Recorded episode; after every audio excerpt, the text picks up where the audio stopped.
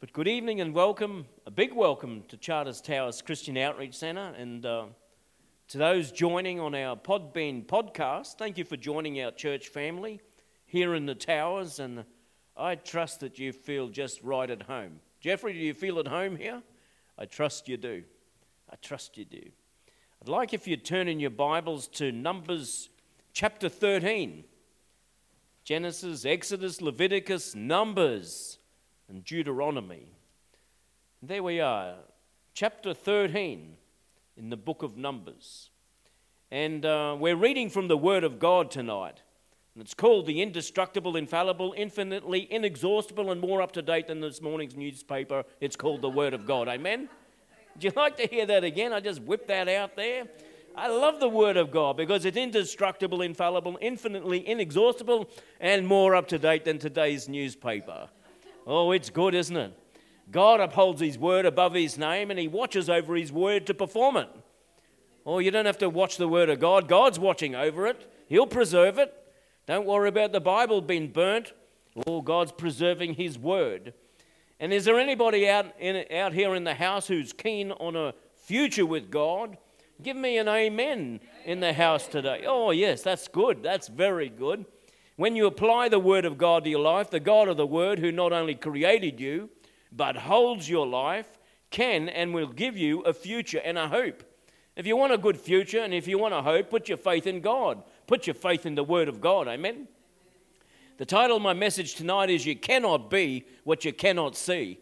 And I pray that when, by the time you leave here, you're going to look at things a little bit differently and uh, it's gonna, you're going to feel bigger on the inside than you are on the outside. I don't care how big you are. By the time you've left here tonight, you're going to feel good. You're going to feel good because something good is coming your way tonight. In Numbers 13, just to quickly round it up, Moses has just brought the uh, people out of 430 years of bondage, and they were fairly happy about it, you would think, but they weren't. They grumbled every step of the way out in the heat. And they grumbled for water, and God gave them the water. And they grumbled for something to eat, and God gave them the manna. And they grumbled a bit more, and they got the quail. And whatever they grumbled for, God still answered their grumbles. Amen? God answers prayer as well as grumbles. Amen? It's amazing. That's how graceful God is. It's amazing, isn't it? So here they were, 430 years of bondage in the lash in Egypt. But meanwhile, in the promised land, the people in that land were a mixed breed. There were Anakites and Nephilim and giants of the land. They were a mixed or hybrid group of people, and they were filling up the full measure of their sin. And God was going to use the people to bring them out of the promised land, to take the promised land, and they would be used as an instrument of God to, um, to bring judgment on the people who currently occupied the promised land. And so I'm just going to read a couple of verses and recap a little bit. So here we are in Numbers chapter 13, and it says, And the Lord spoke to Moses, saying, in verse 2 Send men to spy out the land of Canaan, which I am giving to the children of Israel. From each tribe of their fathers you shall send a man, every one a leader amongst them. And so God was sending out here and instructed them to send out basically 12 spies and it's often written in your notes above there, the 12 spies. So Moses sent them from the wilderness of Paran according to the commandment or the command of the Lord, all of them who were, he reinforces it again and said they were heads of the children of Israel. And it lists the 12 spies, but it's amazing that you only recognize two of the names. Isn't that amazing? And we know that the, there was two good spies who came back with a good report, and the ten spies came back with a bad report. Who's ever heard of Shammua or Shaphat or Igal or Pelti or Gadi or Gadi or, or Gadai and uh, Amil or Sethur or Navi or Guel? Who's heard of those names? Who's ever learnt those names in Sunday schools? No one remembers those names. All they remember is uh, Hoshea or, or Caleb and Joshua. That's all they remember. And uh, the 10 spies who came back with a bad report, they are merely a footnote in our biblical history. They're a footnote, but they were the majority. Amen? And I say, don't go after the madding crowd. You say, well, I'm going against the flow, I'm, I'm flat out going with it. but I want to say, when the Spirit of God is on you, he, you can go against the flow and still come out a winner. And that is the story here.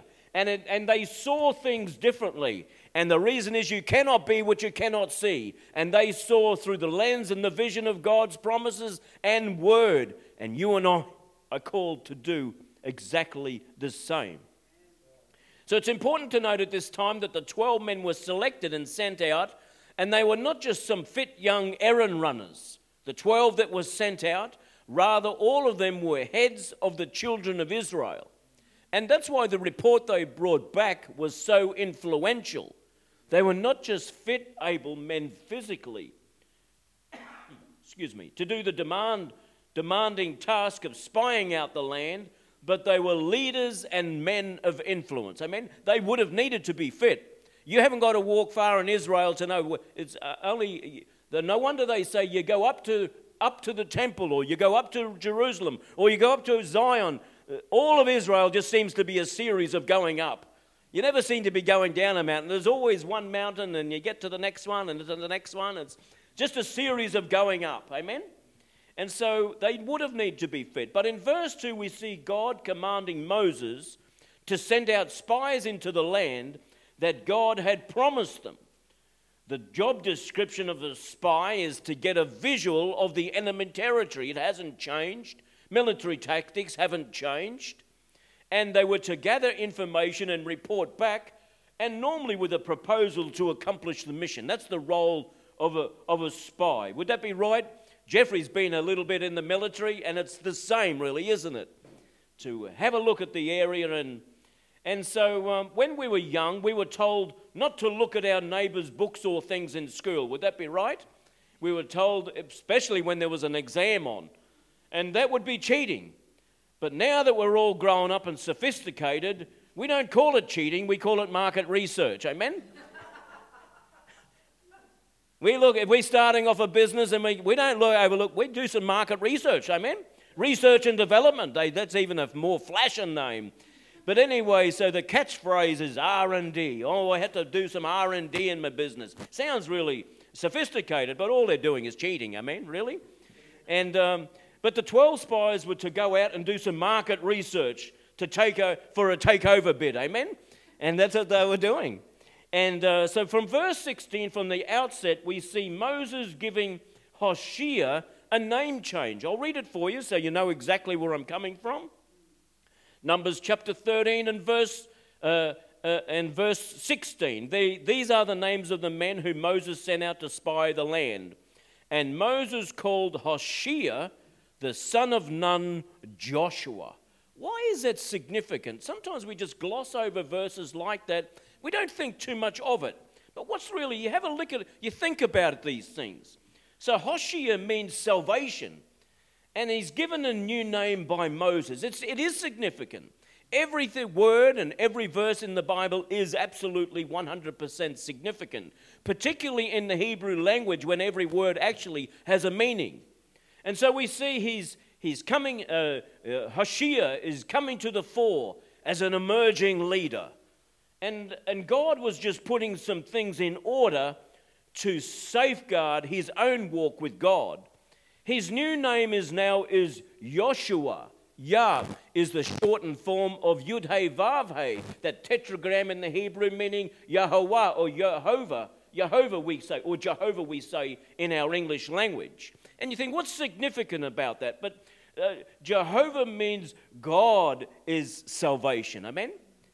Not just Hoshea means salvation. You think that's a good thing. But he's, gonna, he's been built up as an army general. And it's not no longer Hoshua who is salvation, but it is God is salvation. So there's a twofold reason for the name change when you think it through. The name change takes the attention of the people from the man Hoshea as salvation to God as salvation. Amen? And so our focus should never be on a man. And churches have come down severely when there, when there is too much focus on a man. Doesn't matter how good his calling is, no matter how good the leader may be, but our focus should always be on God. Hoshea's name change before the people was a reminder not to keep their, their focus on their great new military commander who was really just being groomed at this stage. And so and the second point is leaders in God's army, God's generals, if you like, need to maintain a sober opinion of themselves. And if you've been around church circles long enough, you see that not, a, not everybody's very good at that. They're not very good at that. And you think, oh, could they be filled with pride? Oh, it's very easy. And the Bible's very clear about promoting young people before their time. Why? Because they get filled with pride and they stumble. And so there was a big move in the 90s to do exactly like that through the corporate world and through the church to promote young people through the ranks far too quickly, and they never had the character to sustain the great gifting and the calling of God upon their lives. And they were not able to sustain it. And when leaders fall, there is always a lot of casualties and there's a lot of fallout. So here, though God made a use, a great use of uh, these people to deliver the people, God Himself is the ultimate deliverer. And so Joshua's own name was a constant reminder, even to himself, that God Himself is the deliverer, no matter how greatly God would use him. Isn't there such, such wisdom in the Word of God? And we gloss over that one little verse there so quickly, but we can see the wisdom of God just oozing and pouring through just a little decision of changing a man's name to safeguard his own walk and also to safeguard the walk of all those around him. And so, Yud Vav He, the great I am, the I am that I am, is salvation working through his servants. And so, Joshua, he was to become known from that point on in time. And so, in uh, verses 17 to 20, we see a criteria of things they were looking for.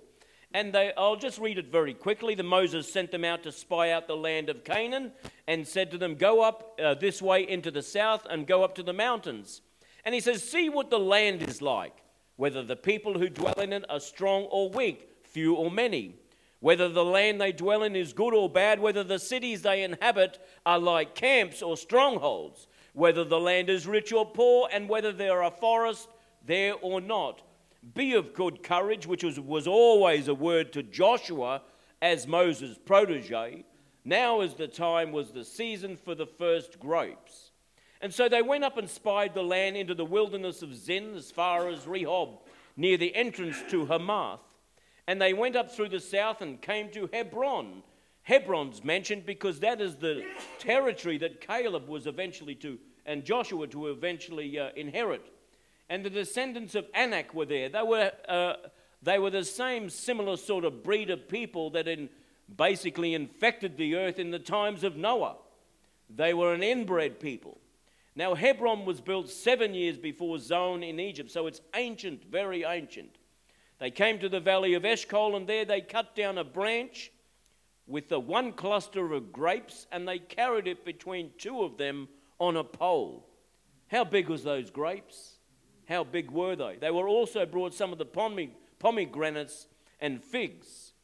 And, uh, and so they returned then and came back to Moses and Aaron and gave him the report. So, very, very quickly, they were to have a look at the lay of the land, the people, strong or weak.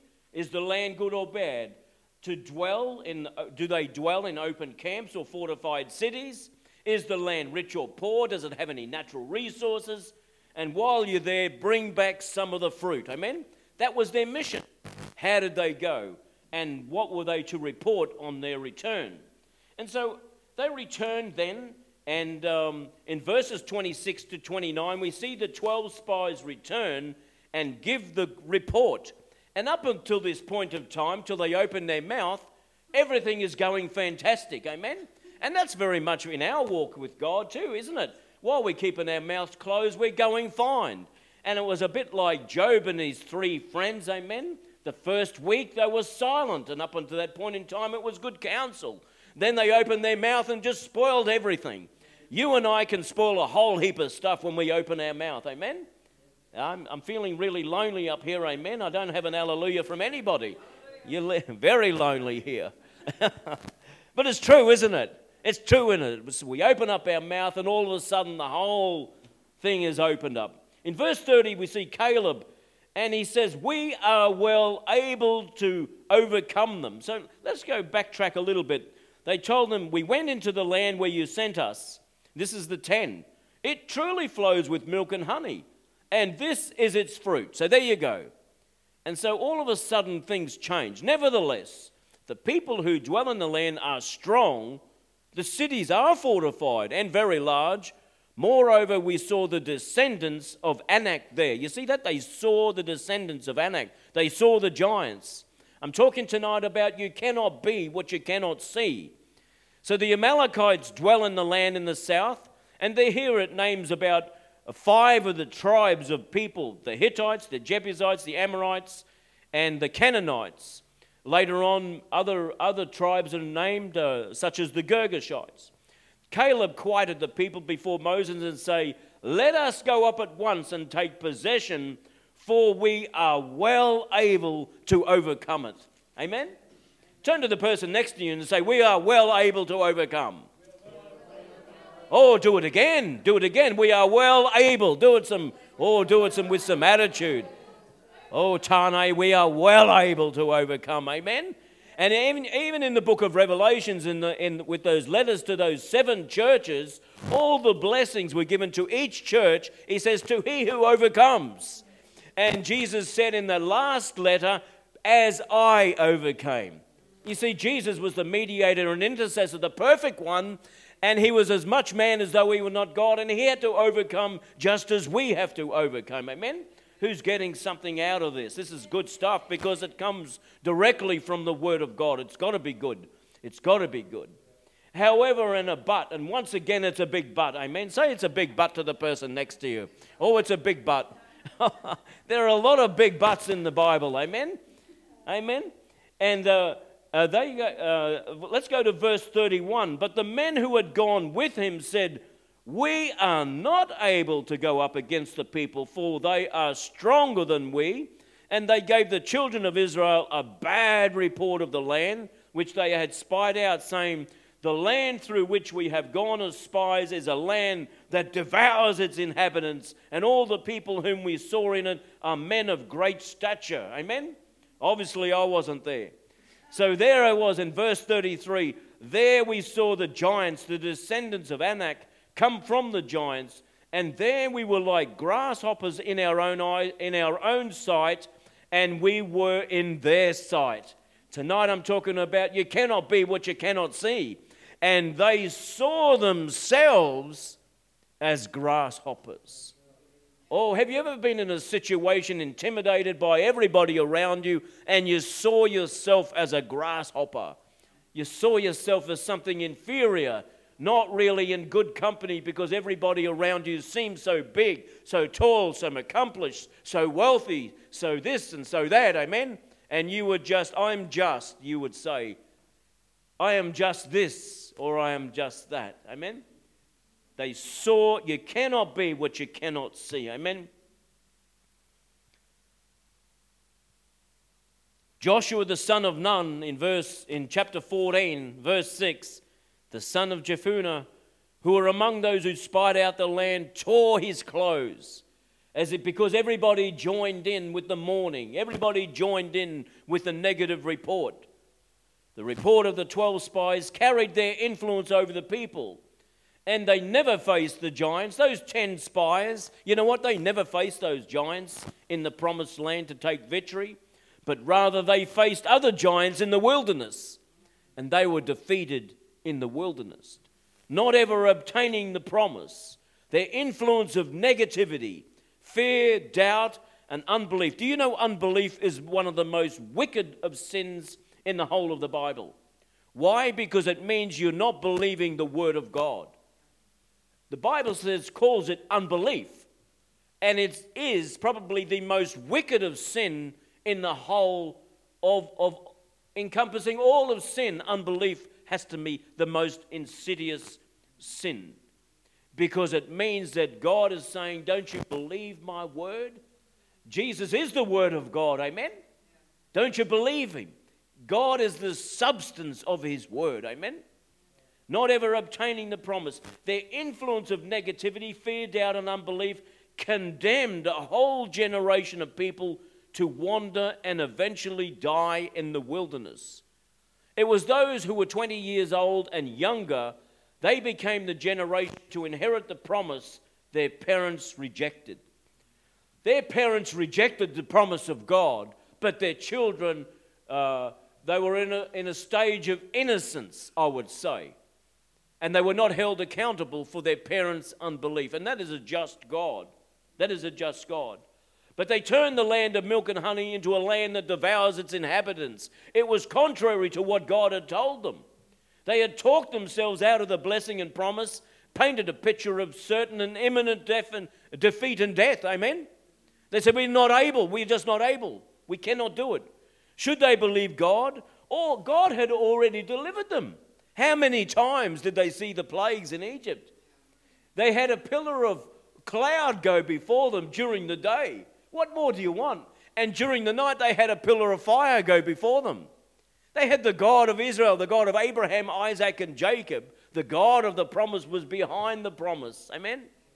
Oh, was amazing. Surely they could believe God who had already delivered them, already set them free, already provided for them fully up until that point in time. In contrast, we have Joshua and Caleb, who the Bible says in 14 20, 24, another place, they were of a different spirit. And you and I are called a peculiar people, and it's okay to be peculiar, amen? It is okay to be peculiar, amen? And that we and the reason is we are peculiar is because we are of a different spirit, and it is okay to be of a different spirit. If you're not quite fitting in in the work environment, that is a good thing, amen? Because we're in the world, but not of the world. And so, 40 years later, these two, Joshua and Caleb, and there was another man of faith who actually entered the promised land, but he is never mentioned here, and it was Joseph. Joseph's bones were carried into the promised land, and he was the man of faith, and he too inherited the promise. His brothers never inherited the promise, but Joseph's bones were carried into the promised land. And I've seen uh, from the Mount of Blessing, Mount Ebal, and Mount Gerizim, and there you can look into the valley, and there in an Arab village down there is the tomb of Joseph, which I've seen from the mountaintop. Oh, it's glorious. Joseph was also a man of faith, and he too inherited the promise. They slew the giants, possessed the land, and obtained the promises. That's you and I. That's our job. You say, Oh, I'm confronting something big. Oh, that means you're a believer. If it was small, anybody could do it. Amen? But we're believers in Jesus Christ, and the power of heaven is behind us, and all the authority of heaven. Amen? And the name that is above every name. Oh, it's above sickness, it's above poverty, oh, it's above lack. If you've got a lack attack, believe on the promises of God. Amen. Oh, it's interesting to note that both the groups of spies inherited the fruit of what they saw. They all believed something and they all received exactly what they believed. It's interesting, isn't it? And confirms Jesus' own words according to your faith be it unto you. According to your faith. And so those 10 spies, who we don't even know their names, eh? Who can remember all the names? I just, I don't, I can't remember the names. I don't even want to remember the names. Amen? What was the difference? And you can see in verse 32 and 33 is the great difference. One says it's a land and devours its inhabitants, and all the people whom we saw in are men of great stature. Then we saw the giants and uh, and we saw ourselves like grasshoppers in our own sight and we in theirs. And so it's uh, according to what you see. I'm talking about you cannot be what you cannot see. Amen? And unless we begin to see ourselves in a different light, we too will see us as grasshoppers. I'm five foot two. It could be really easy to see myself as a grasshopper. But I know with the Holy Ghost is in my life, on my life, around my life, we are all bigger on the inside than you are on the outside. The enemy was of great stature, meaning that they themselves were not. That's what they thought in their own mind. But these words were not, uh, may not sound much, but they reflect an inward belief which ultimately had an outward manifestation. What you believe on your inside, your internal dialogue, when you're speaking to yourself, when you're mowing the lawn hour after hour after hour, when you're doing the, these jobs, when you're cleaning the windows hour after hour, whatever you're doing, your task, your internal dialogue matters. The things that you say to yourself are a manifestation of how you see yourself. See yourself through the lens of Scripture, and you'll never be the same again. Amen. Let's go to Ephesians 1:17, and we'll have a New Testament. Uh, these are, this is a great lens to look at our own life.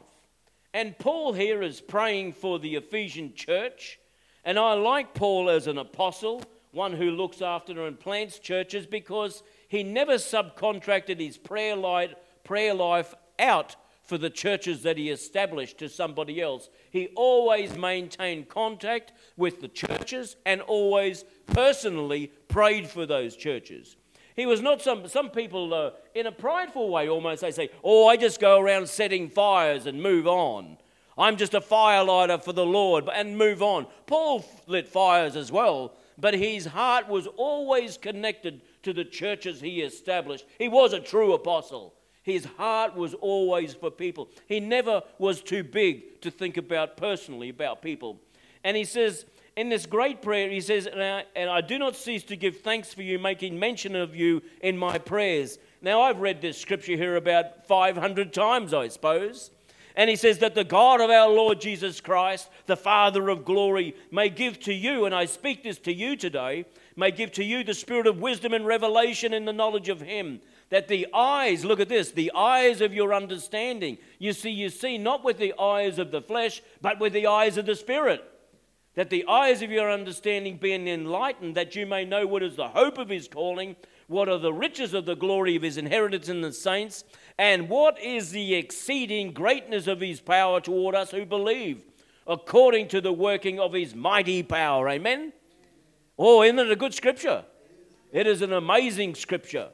You see, it does matter how you see yourself. But the eyes of your spirit being enlightened, that you may know what is the hope of your calling and what is the exceeding greatness of his power when he made light at 302,000 kilometers second, he stood back and he said it was good. He makes his promises and his power and he calls it exceedingly great. How good is that? He stands back and he says, Oh, lights, that's good. That's good. But my power and my promises, they're exceedingly great. How great are the, are the promises and the power behind those promises to your life? How great is it? It's good stuff. It's very. To see not with the eyes of body, but the eyes of the Spirit is what we, you and I, are called to do. The spirit realm is actually more real than the natural. This here is temporal as anything. Gyprock, a little bit of a wind and a, a bit of a cyclone, and this place will be no more. It's, it's temporal. The grass withers, the flower fades, but the word of the Lord endures forever. Amen. They had the pillar of fire by night, they had the pillar of cloud by day. It, it was, it was never, ever going to be a natural battle to take the promised land. It was always going to be a divine work of God, and they'd already seen it time and time and time again. But the way you see yourself is how the devil sees you, amen? The way you see yourself is how other people see you. It speaks. The way you see yourself speaks to others. You might not think it does, but it does. How you get out of bed in the morning and see yourself, the way you see yourself is how the world sees you. I was in Namibia in 2005 doing a Bible distribution along the Angolan border. I made a great friend with one of the school principals, mainly because I had this wonderful Akubra hat and I knew he wanted it. And he took me into his office and on the back of his door, I just loved it. Very basic school and everything, but I loved being there. It was great. In a very, very remote place, and I just loved this man. I just he just had God all over him, I reckon. But he saw he had a photo there, and it was a little pussycat looking into a mirror. But what but the reflection coming back his way was a massive lion. how you see yourself. Amen? That pussycat saw himself as the lion of the tribe of Judah. And so you might think, you're, I'm just a little pussycat. But you look into that mirror, and the reflection is this giant lion with this great big mane coming out and flaring. Fantastic, isn't it? How you see yourself when you know that you're, you're, you're a king's kid. Your father created the heavens and the earth. Oh, you should feel good about yourself. Oh, yes, you were born with a silver spoon in your tongue, in your mouth, amen, when you took on the, the King of Kings and the Lord of Lords. Oh, man, it's good stuff. But Joshua and Caleb saw the giants, but their focus was on the fruit because the fruit was also giant. They didn't say, Look at the fruit. The grapes are as big as basketballs. Had they been invented, they would have said so in the scripture. But they had a bunch of grapes strung between a pole and two men, amen? But the ten witnesses there didn't say, Oh, you, have, you should see the fruit. Oh, no, all they said was, You should see the giants. You should see the walled cities. All they saw was walled cities and giants, amen? That's all they saw. But Joshua and Caleb, they weren't giant conscious, they were good God conscious. Amen? It's a little bit the same as are you sin conscious or son conscious? Are you sin conscious or you're a son of God conscious? Where is your focus? What do you see? I'm talking tonight about you cannot be what you cannot see. You merely change the way that you look at situations and to yourself. That's what I said to David. He's always saying things so positive, isn't he, David? And I said, That's your trouble, David. You always want to look on the good side of everything. it's good, isn't it? It's a good way to live. It's a great way to be a Christian. But they had discarded, Joshua and Caleb had discarded this slave ship mentality from Egypt. They put it off and they put on sonship. They knew they were the king's kids and it was beneath their royal dignity to settle for anything less. Can you say that? It's beneath my royal dignity, dignity to see myself as anything less. What you behold is what you become. I've used that scripture before. And John the Baptist there looking at Jesus walking past, and he had John and another disciple, I think it was Andrew, with him. And he said, Behold the Lamb of God. And why behold the Lamb of God? Because what you behold, you will become. You will be, whatever you behold, you will become exactly like that. Behold Jesus today. And it'll change the way that you look at God, it will change the way that you look at yourself. Giant killers are able to take a sling and a stone faced Goliath, and the Goliath, they didn't say, Oh, look at Goliath's head, it's so big. David said, Look at that target, I can't miss it. You see, the way you look at things is different, isn't it? Take on a new perspective, put on the lens of the gospel, and see things through God's eyes. A person who has no faith, he will say, I believe it when I see it. But a person of faith says, I believe it, therefore I will see it. How good is that? I believe it, therefore I will see it. But for now, I see it through the realm of the Spirit. And when I see it long enough through the realm of the Spirit, or oh, faith calls those things that aren't as though they are, amen. And faith is a substance which you have or you don't. To see through the realm of the Spirit, or you get beside people who can see in the realm of the Spirit, and you're talking with action people. Amen? People who have got a vision. It's fantastic. Think big, act big, talk big, for we have a big God. That quote is from Kathryn Kuhlman. Didn't have a cent in her pocket. Said to a manager, Go into town and rent the biggest hall you can find. Put my name on it in lights if you can. The religious people of the day hated it. She said, Oh, I serve a big God. I serve a big God. He can pay. You see, God didn't ask you to pay for it, God asked you to believe for it. How good is that? God didn't ask you to pay for it, he asks you to believe for it according to His word. If we serve God who is limited to our own finances, well, then our God is too small. He is not limited to what we have or to who we are. He can make of us whatever He wants us to be. He's not so fussed on our gifts or talents because when He anoints something and appoints something, everything, all the resources of heaven make provision for what he wants to do. That's why he can use zeros and turn us into heroes. He can use anybody. He can use a carpenter like me, amen? He's not limited. God is not limited. The circumference of our lives is not even determined by our intellect, but it is always determined by your faith. Because a person of tremendous intellect who can't, who can't believe he can do something will always be outweighed by somebody of almost very ordinary intellect, but he believes that he can and he will accomplish that which he will please. Amen? Oh, he's hooked into the purposes of God. God is on your side, and if God be for you, then who could be against you? Amen? Who could be against you if God has called you to do something? So we're called to be more than a conqueror. We're called to be the head and not the tail, above only and not beneath. Amen? But there are times in life when we cop a beating and seasons in our life and we can take on a grasshopper mentality. But faith, when faith kicks in, that's when I, I always like to, uh, in, the, in the parable of the sower, he says, The seed grows of itself, the sower knows not how. Amen? And so, all we've got to do when we begin to start thinking like grasshopper mentality is sow the word of God with liberality in our life. We don't even have to be concerned on how it grows because you can go to sleep and the seed grows of itself, the sower knows not how. You don't need to be concerned to make it grow. That's God's job. Our job is to sow the seed. And that will transform grasshopper mentality to a great mentality, something that God can use. And so uh, there are times when we seem to remove mountains, and other occasions we find it difficult to move our pillow. Would that be true? Hey? It's called faith in puny induration, and uh, that can be so. Sometimes I've had prophets and they said, Geoff, you will raise the dead. And other days that I'm, I'm can't even drag myself out of bed because you're fighting off this demon. And there are heavy things that come our way. And we're living in a day and an age where the spiritual forces of darkness are becoming intensified. That's true. That's true.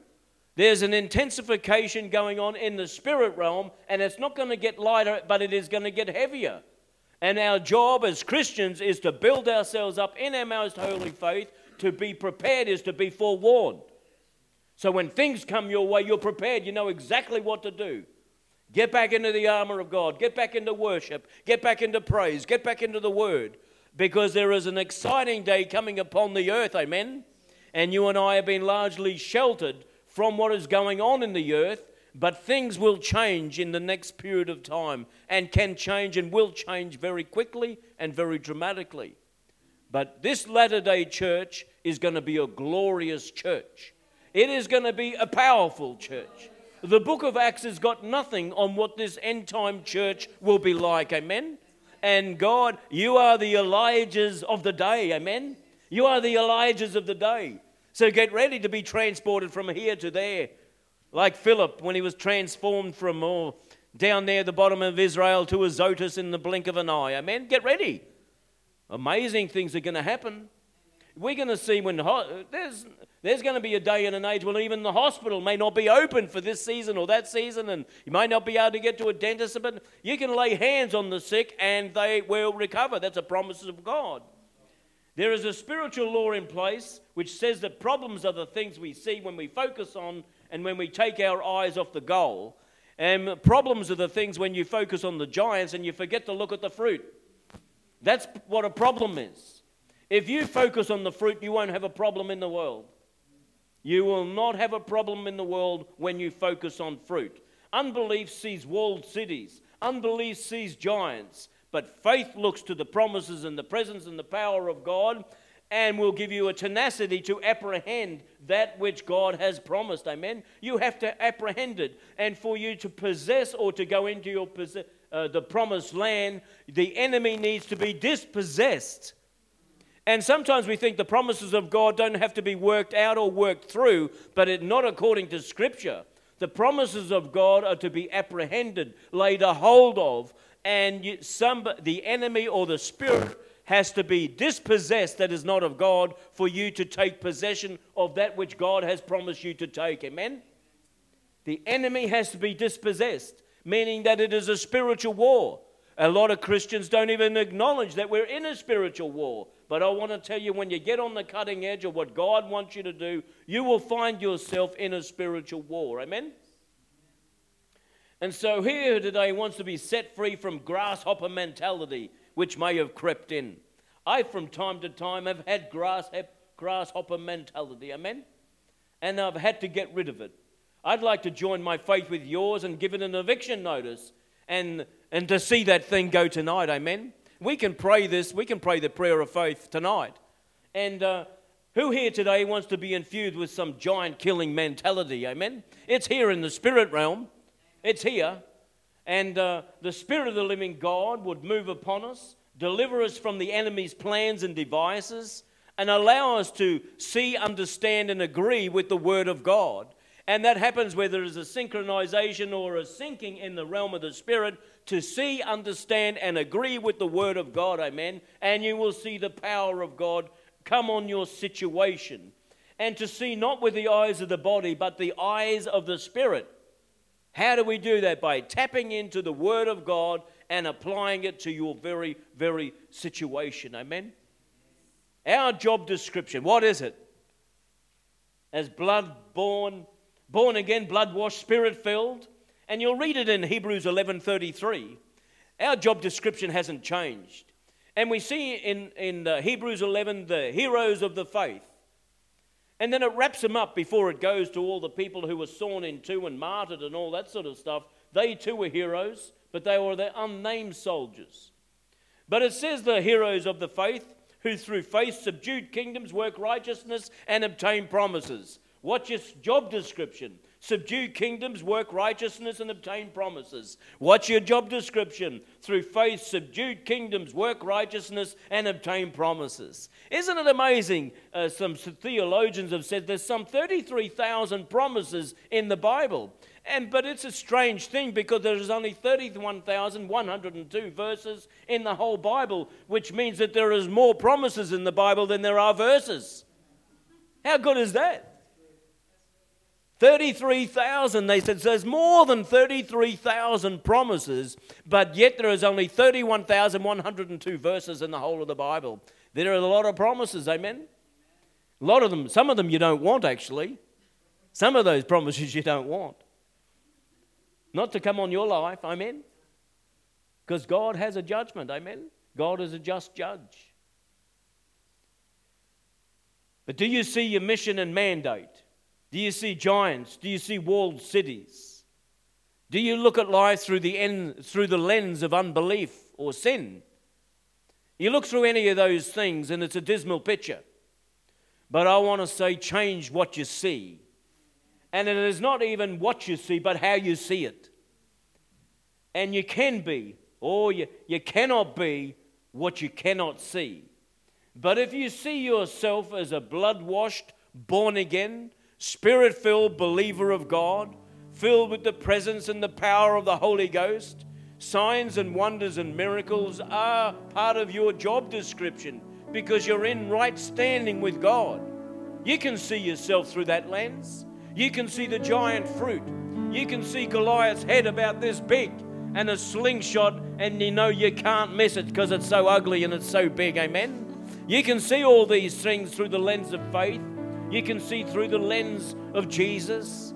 Oh, let's stand to our feet. Oh, it's such a good word, isn't it? Amen. The word of God is such a beautiful thing. Such a beautiful thing. Such a beautiful thing.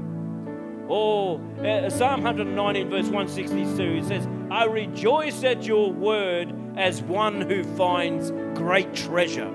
Father, in the name of Jesus, I bring this people before your throne of grace those who are listening online. I break off, Father, grasshopper mentality, grasshopper vision, a grasshopper self perception. We break off that spirit that sees walled cities.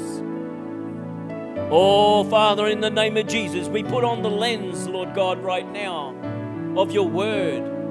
And we see things, Lord, through the eyes of faith, knowing that we cannot be what we cannot see. But, Father, we put on the lens, Father God of heaven. Oh, we see righteousness, we see holiness. I see myself perfected in the person of Jesus Christ and through the power of his blood. Don't look at your own sins, but look to the cross.